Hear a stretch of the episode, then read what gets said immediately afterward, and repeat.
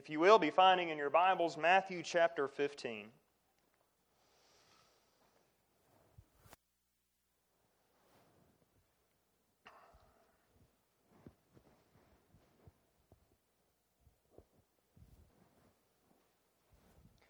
Matthew chapter 15.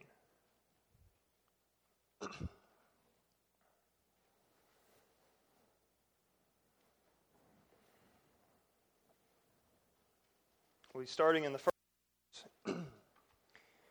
it says, Then some Pharisees and scribes came to Jesus from Jerusalem and said, Why do your disciples break the traditions of the elders? For they do not wash their hands when they eat bread. And he answered and said to them, Why do you yourself transgress the commandment of God for the sake of your tradition? For God said, Honor your father and mother, and he who speaks evil of father or mother is to be put to death. But you say, Whoever says to his father or mother, What I have that would help you has been given to God.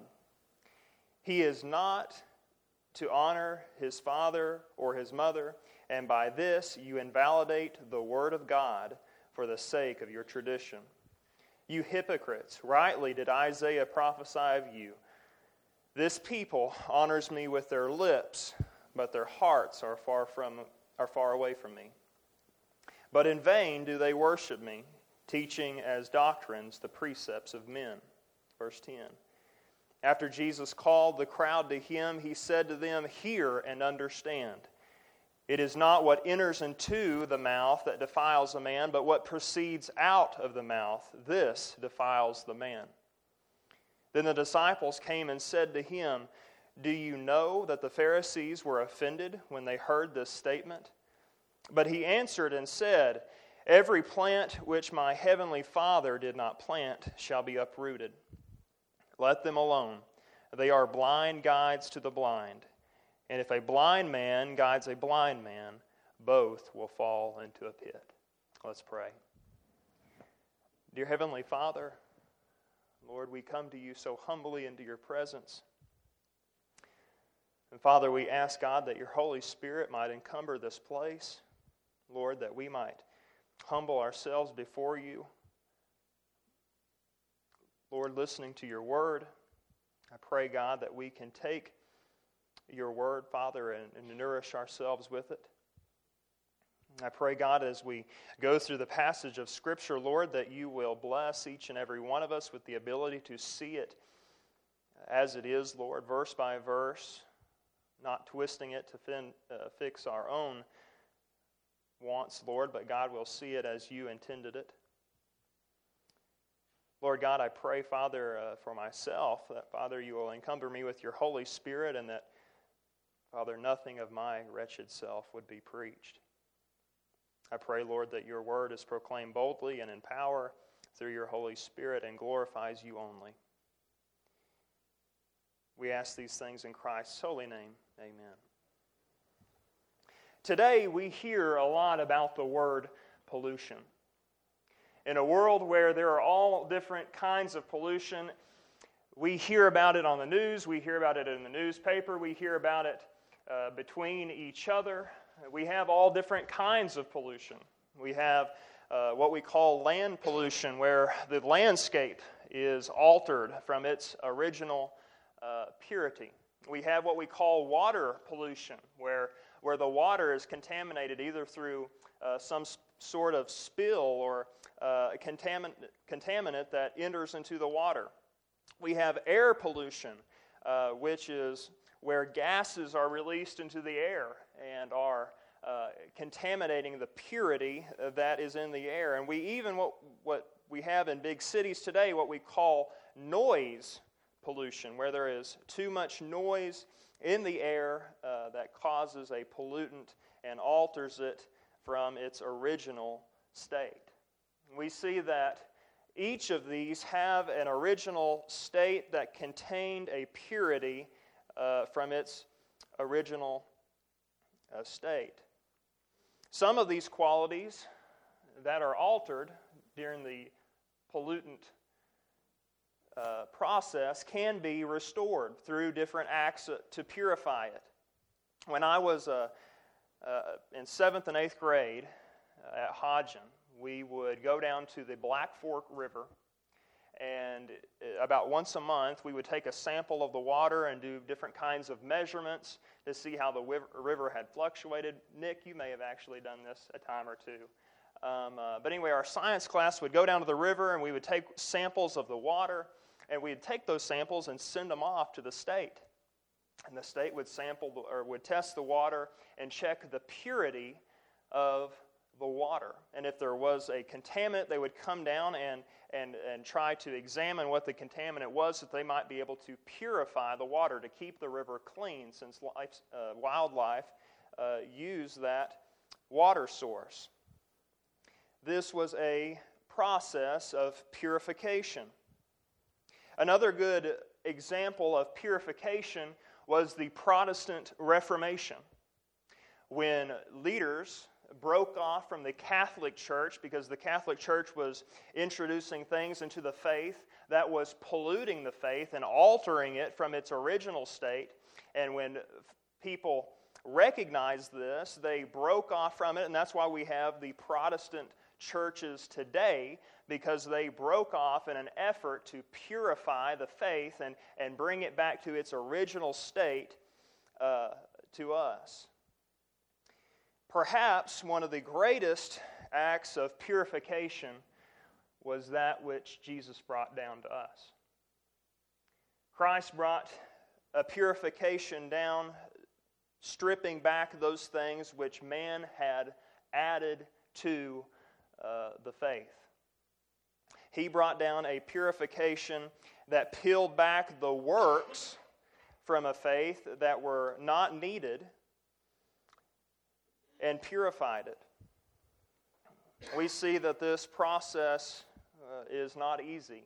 It wasn't easy, and we're still fighting against this today.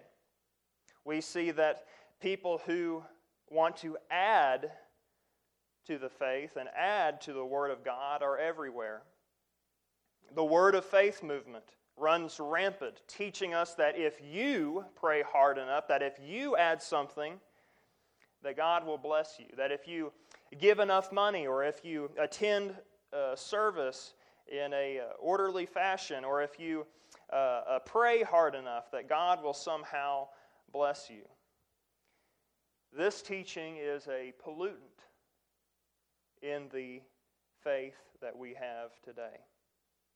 We see that man has always found ways to pollute the purity of the Word of God.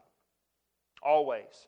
In fact, we read in Romans chapter 1 that we have always taken the truth and instead of just holding it in its purity, we have always added to it or suppressed it so that it is altered. We have never taken truth at its true value. We have always wanted to distort it so that it might fit our lives, fit our customs, fit the things that we love. We see here as we continue in Matthew, Matthew records such an account where Jesus points out the pollution that had not only encumbered their faith, but had covered the heart of the religious leaders of that day we see that they had taken the word of man, the tradition of their elders, and they had placed it upon the throne of their heart where God's commandments should have been. Jesus strongly rebukes them. He brings a strong exhortation to them and he reprimands them. And we see that truth can oftentimes offend when there's false doctrine involved. To bring a little context to the scripture that we are studying through, Jesus and the disciples had just come across uh, the Sea of Galilee and to the northwestern shore of We see that once Jesus landed upon the shore there, that the village folk they began to recognize him, and it says that news about Christ exploded and went throughout the entire um, northern district This district was the northern part of Israel. And so everyone began to know that Jesus was in this area, that Jesus was healing, Jesus was preaching, Jesus was teaching, and it brought a, a, a huge crowd where everyone was bringing their sick so they might desire just to touch the fringe of his garment, knowing that power might depart from them, uh, from him, and heal them. They desired real power, and this is they weren't desiring what the Pharisees had given them for so many years. But they desired real healing, forgiving power that was from God. They wanted saving power. No doubt these people who were affected probably many times sat in front of the temple gate and begged for prayer from the temple elders. But still, they were left without healing, without forgiveness of sin. We see that they had become the outcast of Israel, and due to their leprosy, due to their lameness, due to their sin, they needed forgiveness and healing from much more than what man could give them. They needed healing and forgiveness from God. We see that word spread down to Jerusalem, where the Pharisees and the scribes had heard of the great and the miraculous power of Jesus that was being taught and being displayed to men. We don't see in the scripture how long Jesus was in Gennesaret, but we do see that it was long enough for a short trip. The Pharisees and the scribe, they make a 90 mile trip north from Jerusalem, and they come to see Jesus' healing power here in the scripture. The Pharisees and the scribes, they enter the scene starting in verse 1. And they had one thing on their mind they didn't come to Jesus and ask him how he was doing these things. They didn't come to him and ask him where, they, where he had received his power. They didn't come and ask him, How might we do these things so that we can help more people? But they come and they ask, Why have you disobeyed the traditions of our elders? We see that their mind was on one thing, and it was of the word of man. Their minds were on the word of man. They had no desire to do heavenly things, and that showed in their speech. But they ask him, starting in verse 2, it says, Why do your disciples break the traditions of the elders? For they do not wash their hands when they eat bread. Now, we see that their minds were totally wrapped up in the traditions of the elders. So, what were the traditions of the elders? Were they scripture? Were they, uh, were they power holding? Did they have some sort of power to them? Were they word, uh, words from God? When you look at the Greek translation here, the word traditions could be translated rituals. So we see that they were wrapped up in the rituals of their elders, the things that they had been taught uh, from a very young age. We see that the traditions that they were referring to was the one that was found in the Talmud, not in the scriptures. The Talmud was a book of tradition, a book of customs, and of rituals that were all about Judaism. It was full of Talmudic and rabbinical law that was traditional and was studied excessively. Excessively was it studied. It was practiced when they got up, when they laid down, when they went in, when they came out, when they ate, when they drank. They were constantly practicing the rituals and the traditions of their elders. In every aspect of their life, they were following after the traditions and the rituals of their elders. We see that they, even uh, the people who disobeyed the traditions and the rituals of their elders, their punishments were the same as those who disobeyed the Old Testament law. We see that punishments for not obeying the traditions and the rituals could equal the same punishment as being with a harlot. We see that in this, their traditions and their rituals had grown in their mind to be on the same level as the law of Moses. They viewed the, law, the, uh, the traditions of their elders on the same level as the law of Moses. In fact, we see that it became so extensive that they had what they called a law of intention a law of intention. You see, there were so many traditions and so many rituals that they had to go, up, uh, go into from sun up to sundown that it was almost impossible for them to complete them all in one sitting of a day. And so they had what they called the law of intention. And that was where, if they said, Well, I intend to be pure all the day long, they could waive the rest of it. I intend to follow all this law, and therefore I waive all of them. I intend to be pure.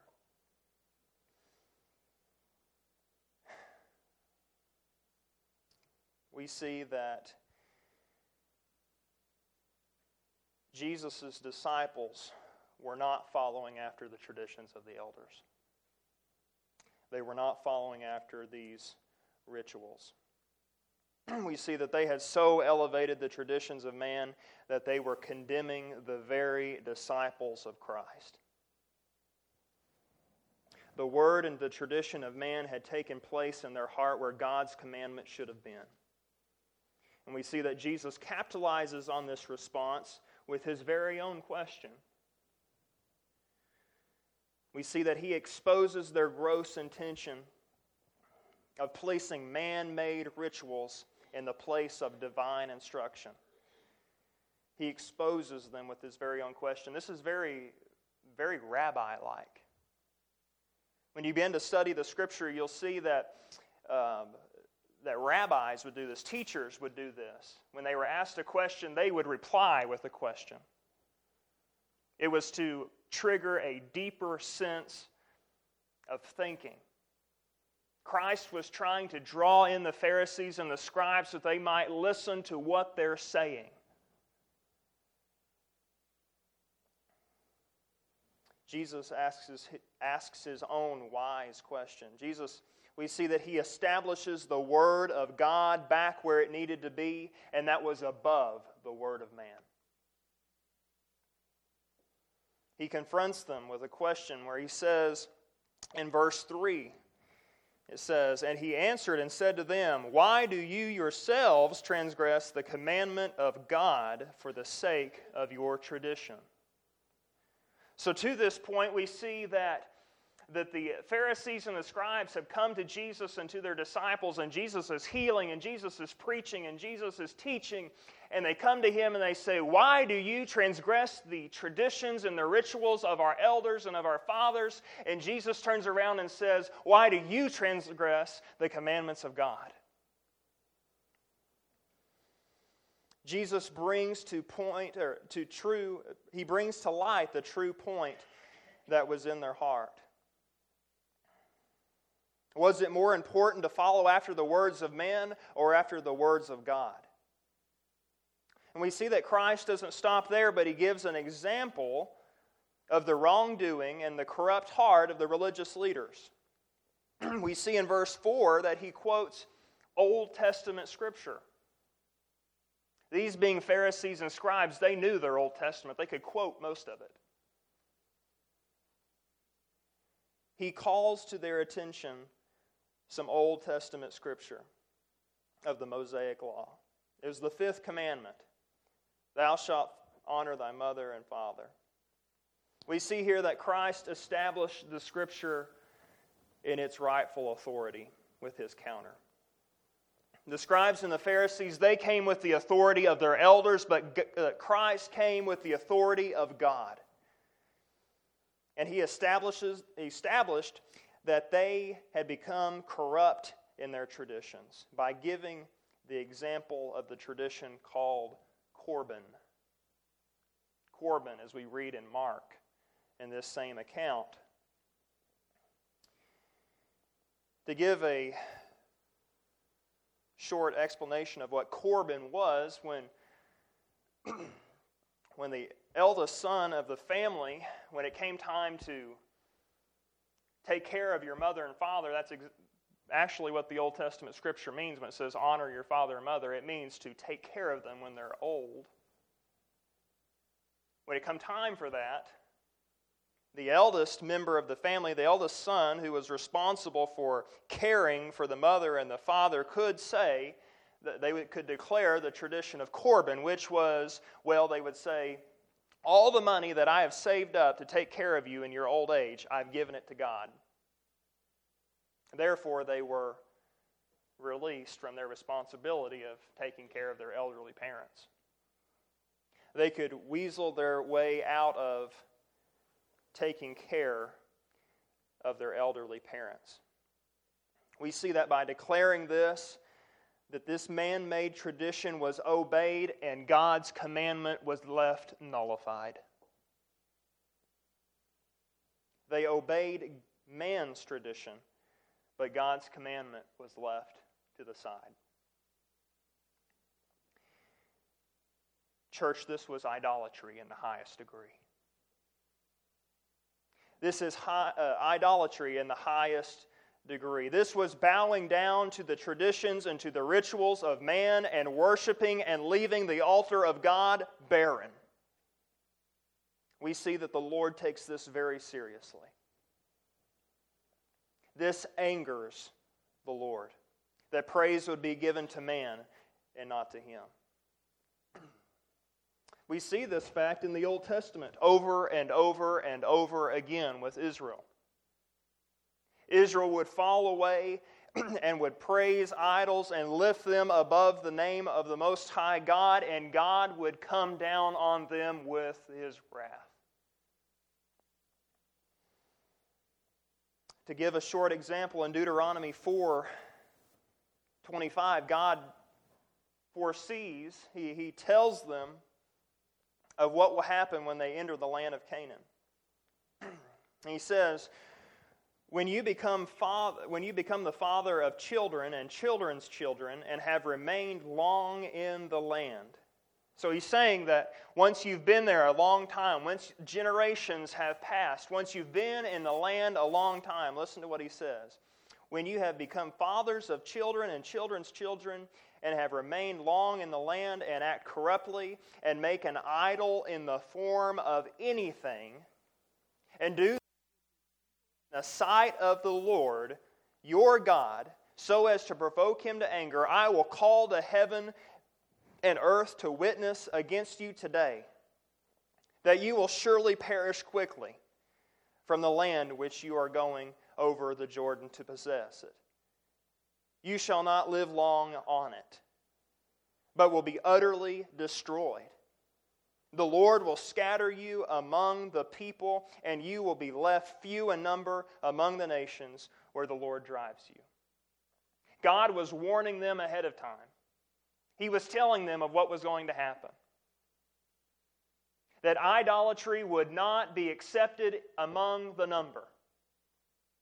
They would make an idol of anything. Friend, this has been the characteristic of man since the beginning. To take the Word of God and to suppress it and to worship anything else. Anything else. We see that God hates idolatry, and He will not allow it among His people. He promises to utterly destroy Israel and scatter them from the land to where they would be few and insignificant. We see that this call from Jesus should have led to repentance. Jesus calling out the, the Pharisees and the scribes, saying that you have honored the words of man over the word of God, it should have led them to repentance but instead it confronted their uh, stubborn heart and it was hardened and they were angered. We see that Jesus, he further calls out their sin by referring to an Old Testament scripture of Isaiah, where Isaiah prophesied that these people who spoke as if they were close to the Lord, but their hearts were far away. Christ was calling them hypocrites. They were uh, being deceptively portrayed as godly individuals, but they were unknowingly working against the will of God. They had, in an example, they had drunk poison and they didn't even know it. Jesus here switches his attention. We see that the Pharisees, they there was no repentance that came from them. So Christ, he begins to shift his attention to the people that were among him. He uses this as a teaching opportunity. In verse 10, he starts to turn his attention to the people. We see that after rebuking the religious leaders that Jesus he draws the crowd near. Now what crowd was this? Well, it was most likely the crowd that had come to see him heal and to see his power and to be healed and to witness his power. They had witnessed Christ rebuke, and no doubtingly they were amazed at his authority. We think of Christ, and he had never went to a rabbinical school. He wasn't a Pharisee. He wasn't a scribe. He was no one of authority as far as Judaism was concerned. He was a carpenter's son. But yet, here he is showing divine authority against the religious leaders of the day. They must have been completely amazed. Completely amazed. We see that the crowd drew near to him and he, he told them to hear and understand. he begins to teach them he says here in, in verse 10 and 11, it says, And after Jesus called the crowd to him, he said to them, Hear and understand. Verse 11, It is not what enters into the mouth that defiles the man, but what proceeds out of the mouth. This defiles the man. We see, first of all, that this was radical. This was absolutely radical to what the Jewish people would have been taught and heard in this day. All the Jewish people had ever known was what they did, what they did not do, what they ate, what they did not eat, what they drank, what they did not drink. That was what defiled them. That was what brought them righteousness. This is why we had so many grievous sacrifices and rituals and traditions in the Old Testament. Have you ever read where, where Moses comes off of Mount Sinai and he says, This is how the temple will be built? How many chapters are dedicated to all the detail of the temple?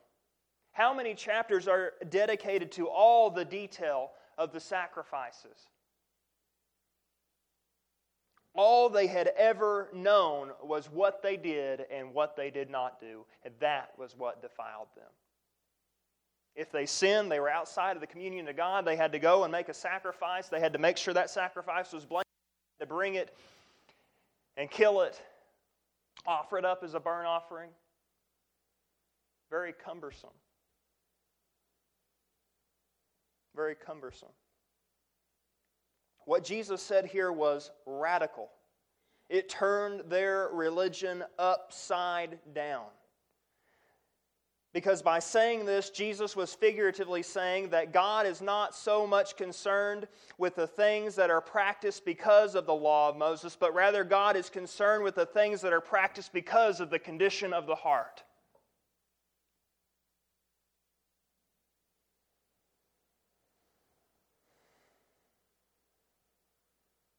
Did a man hold fast to the practices for the approval of the elders, or did he hold fast to the practices for the approval of the Lord?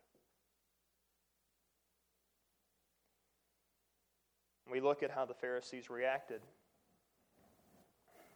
We see the disciples, they came to him, and in, in verse 12, they say, Lord, did you not know that the Pharisees were offended when they heard this?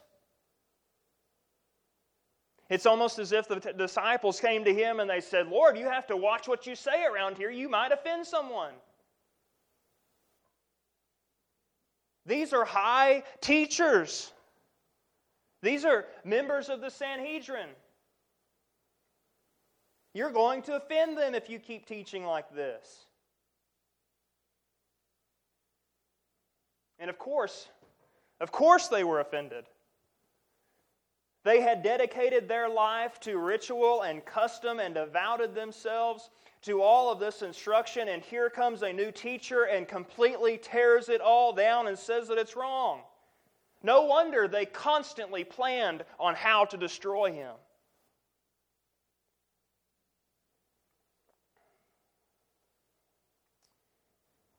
Their authority was beginning to be tarnished the eyes of men were slowly gliding off of them and focusing on Christ. The people began to look at Christ's righteousness, not the righteousness of the scribes and the Pharisees. We see that it was a righteousness that didn't come from grievous teaching and grievous instruction and ritual and tradition, but it was a righteousness that came by faith. We see here that Jesus replies to the disciples with a very short parable. A short parable. Here in verse 13 it says, But he answered and said, Every plant which my heavenly Father did not plant shall be uprooted. A very, very short parable. Now, what did this mean? Well, it could be true in several instances. It could be true about teaching, a certain type of teaching. Firstly, we see that teaching, that every teaching that is not from the Heavenly Father, that is not planted in the heart of the teacher, that is not from the Heavenly Father, it will be uprooted and it will be utterly destroyed before truth. Secondly, we see that it's truth about the teacher as well. Every teacher that is not called by the Lord, that is not planted by the Father, he will be uprooted when truth is met with him. Christ was referring to what had just happened with the scribes and the Pharisees. Oh, yes, they were teachers, as we read in, in uh, Romans 2. They loved to call themselves teachers of the babes and guides to the blind. But when they were met with truth from the Christ, they were uprooted.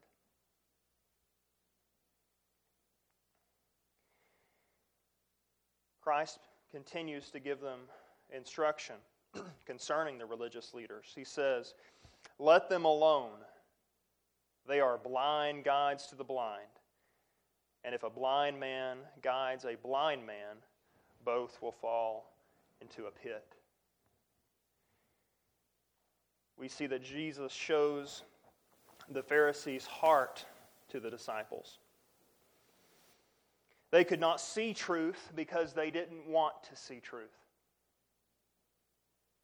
They led others in the way as well. Their unwillingness to seek the truth left them blind, and they were taking others down with them. Just as Romans shows us, they were teachers of of babes and they approved of the things that were more excellent. And we see that they carried a high pride in this, but yet they never taught themselves. We see that in Acts when Jesus Christ was preached to them, that they could not hear the truth, but yet they covered their ears and ran and said, Teach no more. When confronted with truth, they were uprooted. We see here that, that Jesus finishes his teaching with, with the disciples, telling them the condition of the heart is what defiles a man. From the heart is where sin flows, where it comes. If you verse 15 and read with me, it says, and Peter said to him, Explain the parable to us. And Jesus replies in verse 16, he says, Are you still lacking in understanding also? Do you not understand that everything that goes out, that goes into the mouth, passes into the stomach and is eliminated? But the things that proceed out of the mouth come from the heart, and those defile the man. Verse 19 For out of the heart comes evil thoughts, murders, adulteries, fornications, thefts, false witness, and slanderers. These are the things which defile the man. But to eat with unwashed hands, does not defile the man. We see that from the heart is where murders and adulteries and fornications and thefts and false witnesses and slanderers are formed. Jeremiah, he preaches on this to us in the Old Testament. He says, The heart is deceitful above all things and is desperately sick. Who can understand it? It was the heart that led the religious leaders to hold the word of man over the word of God. We see that their heart had led them to follow after the elders and not after God. They had become corrupt and defiled according to, their, to the desire of their heart. Their, their heart had, had blinded their eyes and had wounded their ears so they might not hear sound doctrine and sound teaching. So, what is the application. How can we take this 2,000 year old account and apply it to church living today? How is it not out of date? Well, firstly, we can take from this passage that we are all sinful and we desire not the truth. We take the Word of God and we add the word of man to it every single time. We see that our heart is desperate not for the truth, but for the truth that we make. We see that just as the Pharisees hated Jesus because of his teaching, our flesh hates the truth of Christ because it condemns single time.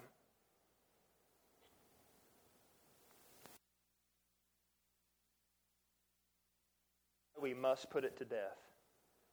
In Romans 8 8, Paul tells us of this that those who live, uh, that it says here, those who are in the flesh cannot please God. Galatians 5 16, Paul commands us, he says, But I say, walk in the Spirit, and you will not, you will not gratify the desires of the flesh. In Colossians 3 5, he says, Put to death, therefore, the things that are earthly in you we see that our sin must be stripped away.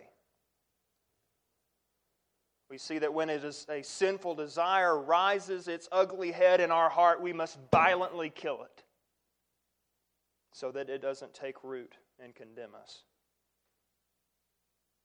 We must not give footing to evil in our flesh.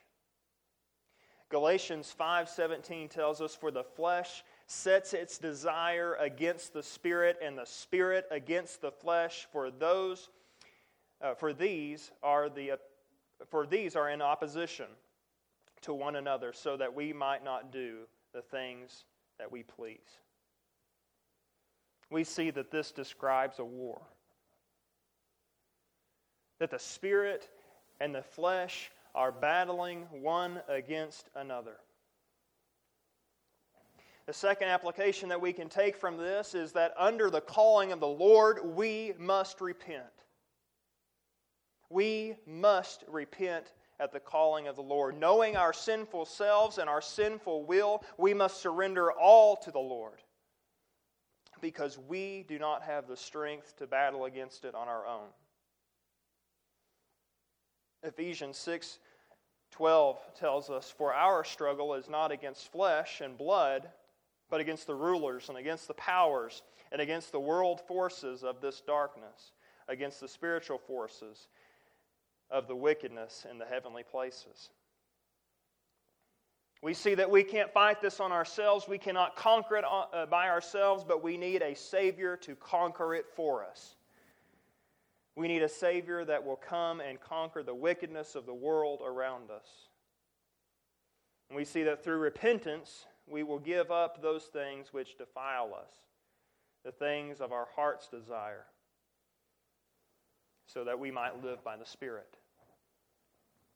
Ephesians 24 tells us, and put on the new self, which is in the likeness of God, and has been created in righteousness and in holiness of the truth. Friend, for you to be pleasing to the Lord, you must not be of yourself. For you to be pleasing to the Lord, you must come uh, clothed in the robe of Christ. Man can create rituals and we can create customs and we can create rankings, and none of it for the glory of God. We must be planted by the Father, or else we will be uprooted. In closing, we see a few things. We see that we are not pleasing on our own before the sight of the Lord even with all of our rituals, with all of our customs and rankings and traditions. We see that church attendance can be our most faithful aspect, but work does not save the soul. Secondly, we see that the Lord offers truth. The question is, is will you heed it? We can do nothing to gain salvation on our own terms. But what the Lord says is sin is sin, much so in every way. And what the Lord says is righteousness is only found in His Son. Our hearts are defiling and evil, and therefore we need to renew them in salvation. Lastly, we need to make note that Christ says, Let them alone, for they are blind. We see that they were unwilling to see the beam in their own eye, but rather would look for the splinter in others. They didn't heed the word of the Lord while he called. They didn't take it seriously. Friend, we see that salvation is not on our own terms. You cannot waltz yourself in here and declare that God saved you. It is solely on Christ's terms. We cannot be so arrogant to think that we can be saved at any given moment. Lord, I'll put off your salvation until I am ready. How arrogant. Come while he calls. Let's pray. Dear Heavenly Father, we thank you, Lord, for today.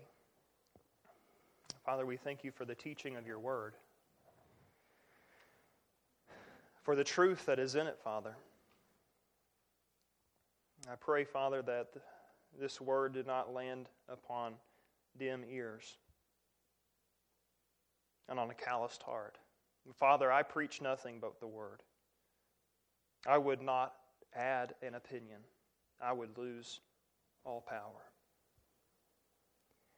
Father God, I pray, Lord, that your word was proclaimed in a way that was pleasing to you, that your Holy Spirit might encumber the hearts of those who are listening, Father, and that they might abstain, you, or abstain from things that, that would pollute your word, that they might lift your banner and your word high, Father, in their heart that it might not be claimed by any man made ritual, ranking, or custom, Lord, but stand firm in your word.